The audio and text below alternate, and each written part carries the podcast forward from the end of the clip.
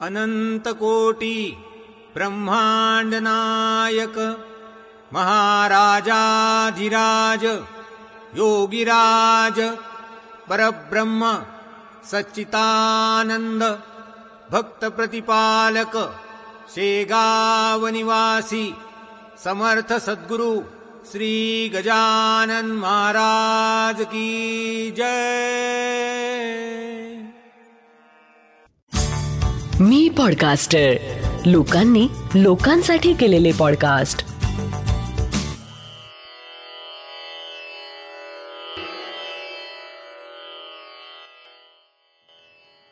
श्री गजानन महाराज की जय. श्री गजानन अनुभव ह्या पॉडकास्टचा हा चौऱ्याऐंशीवा भाग. जैसी सद्गुरूंची इच्छा. जय गजानन. देवाला प्रार्थना करीत असताना आपण त्याला काय मागावं? कशासाठी प्रार्थना करावी? याविषयी सांगत असताना सर्व संतांचं एकच सांगणं आहे. मागायचं असेल तर भगवंताजवळ सद्गुरूंजवळ नामाची मागणी करावी नामस्मरण मागावं. आणि नामासह अन्य काही मागणी असलीच तर सद्गुरूंना म्हणावं तुमच्या इच्छेनुसार होऊ द्या. पण ही सर्व ऐकीव माहिती आपल्या नित्यस्मरणात राहतेच असं नाही. एक मात्र खरं की जेव्हा केव्हा आपण सद्गुरूंच्या इच्छेला मान देतो तेव्हा ज्या गोष्टी आपल्या समजाच्या बाहेर आहेत त्या देखील गोष्टींवर सद्गुरूंचं लक्ष असतं. मी सौ शुभांगी प्रदीप बोंद्रे सध्या औरंगाबाद येथे असते. पण दोन हजार आठपासून त्याआधी सलग नऊ वर्ष आम्ही खामगावला होतो. त्यामुळे शेगाव अगदी जवळ. खामगाव शेगाव नागपंचमीच्या सुमारास निघणारी पालखी आम्ही जवळून अनुभवली आहे. अर्थातच गजानन महाराज हा माझा जिव्हाळ्याचा विषय आहे. मात्र असं असलं तरी औरंगाबाद येथे आल्यानंतरच मला श्री गजानन विजय ग्रंथ पारायणाचा एक चांगला महिलांचा ग्रुप मिळू शकला याचा उल्लेख करायलाच हवा. औरंगाबादला आल्यावर आम्ही प्रथम श्री गोसावी यांच्या घरी किरायाने राहिलो. नंतर गावाच्या थोडं बाहेर सातारा परिसर येथे आम्ही स्वतःचं घर घेतलं. तेव्हा नवीन घरात श्री गजानन महाराजांचं काही पूजन झालं पाहिजे या विचारानं निदान एकवीस जणींनी श्री गजानन विजय ग्रंथाचं सामूहिक पारायण करावं असा विचार मनात आला. कुणी एकीने समोर बसून मोठ्यानं वाचन करावं व बाकीच्यांनी तिच्या आवाजात आवाज मिळवून वाचन करावं असं ठरलं. प्रथमत मी हा विचार सुनीता निकम हिच्याजवळ व्यक्त करताच तिने मी अवश्य येणार छान नैवेद्य वगैरे करू असं म्हणत दुजोरा दिला. चोवीस जुलै दोन हजार सोळा रोजी सकाळी नऊ वाजता हे सामूहिक पारायण करण्याचे ठरले. आपण पारायण करायचं तर प्रसादाकडे लक्ष देणं शक्य होणार नाही.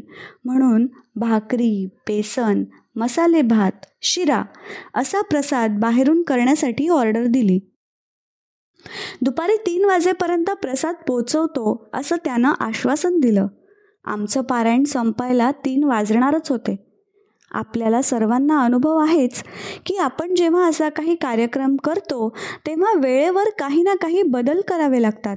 सर्वांना विचारात घेऊन चालावं लागतं. मला काही जणींनी म्हटलं आम्ही नऊच्या आधी येऊन पारायण करू. नऊची वेळ काही जमणार नाही. म्हटलं जशी महाराजांची इच्छा. मग काय? चोवीस जुलैला तशी सकाळी पाचपासूनच पारायणाला सुरुवात झाली. माझी एक मैत्रीण संध्या भुजबळ. तिनं आत्तापर्यंत पारायण कधी केलं नव्हतं. तिने इच्छा व्यक्त केली. म्हणाली माझं सर्वांसोबत जम जमेल असं वाटत नाही पण प्रयत्न करू का? तिला म्हटलं महाराज तुझी काळजी घेतील अवश्य पोथी वाच. सकाळी ठीक नऊ वाजता आमचं सामूहिक पारायण सुरू झालं. आमच्या गोसावीताई समोर बसून पारायण करीत होत्या. एका आवाजात विजय ग्रंथाचे शब्द घरात घुमू लागले. इतक्यात सुनीताचा फोन आला.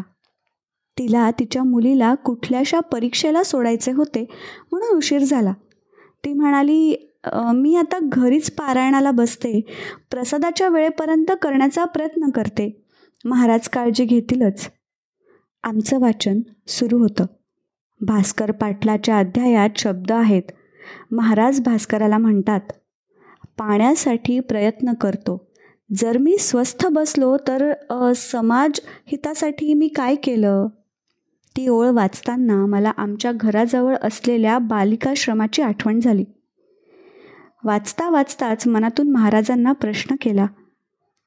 महाराज आज बालिकाश्रमातील मुलींना प्रसाद देता येईल का? त्यांच्यासाठी आपल्याला काही करता येईल का? वाचन समोर सरकत होतं. दुपारचे तीन वाजले. आमचं पारायण पूर्ण झालं. फक्त संध्याचं पारायण राहिलं होतं. दोन एक अध्याय बाकी होते. मी प्रसाद पोचला नाही म्हणून फोन केला. तो म्हणाला बस दहा मिनटात पोचतोच आहे. वीस मिनटे झालीत तो आला नाही. मी पुन्हा फोन केला. म्हणाला अगदी दहा मिनटं. आता प्रसाद घेण्यासाठी लोक येऊ लागलेत पण याचं नाव नाही. गोसावीताई मला धीर देऊन म्हणत होत्या महाराज योग्य वेळी पाठवतील काळजी करू नकोस. मला रडायला आलं. गजानन महाराजांसमोर डोकं टेकवून त्यांना म्हटलं माझ्या भावना तुम्ही समजता. माझ्या रडण्याला काही अर्थ नाही. यात तुमची काही योजना असावी. प्रसाद जेव्हा यायचा तेव्हा येऊ द्या. ज्याच्या नशिबात असेल त्याला प्रसाद मिळू द्या.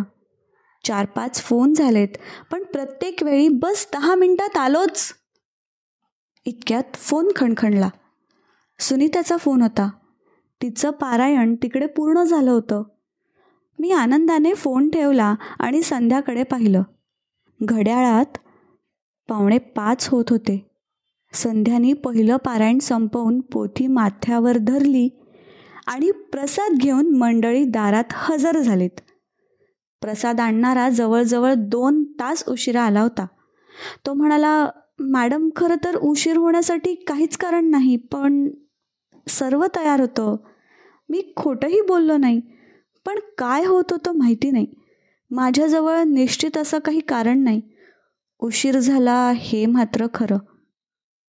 मी मनात समजले.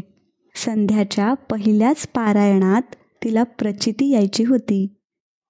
तिकडे सुनीताचं पारायण होणं बाकी होतं. सर्वच गोष्टी महाराजांनी सांभाळल्या होत्या. पण अजून सांगण्यासारखं म्हणजे येणारे सर्व लोक प्रसाद घेऊन गेले आणि चाळीस लोकांचा प्रसाद तरीही शिल्लक उरला. मला बालिकाश्रमाची आठवण झाली. मी त्यांना प्रसादाविषयी विचारलं. तेव्हा त्यांना आनंद झाला. म्हटलं किती मुलींसाठी आणावा लागेल? त्यांनी सांगितलं चाळीस. महाराजांनी अन्नदानाचा आणि समाजासाठी काही केल्याचा आनंद एकाच वेळी प्राप्त करून दिला.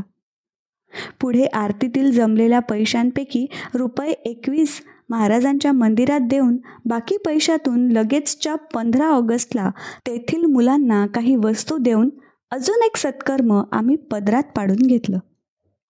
एकंदरीत गजानन महाराज भक्तांना श्री गजानन महाराज एक ऊर्जा स्त्रोत आहे.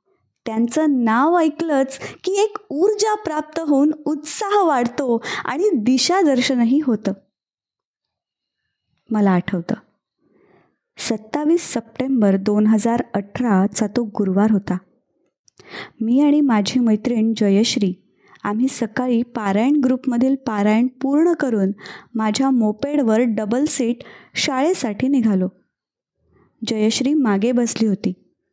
जवाहर पोलीस स्टेशन समोरील चौकात सावजी तुपकरी दवाखान्याजवळ एका नॅनो गाडीने यू टर्न घेतला. आम्हाला जोराची धडक दिली. जयश्री त्यामुळे फेकल्या जाऊन प्रथम नॅनोवर व नंतर खाली पडली. नॅनो निघून गेली. पण जयश्रीचा चेहरा रक्त बंबाळ झाला. मला मात्र त्यात काहीही इजा झाली नाही. जणू तिच्या मदतीसाठी मी सेफ राहिले. आम्ही दोघी सावजी तुपकरी दवाखान्याच्या पायरीवर विसावलो.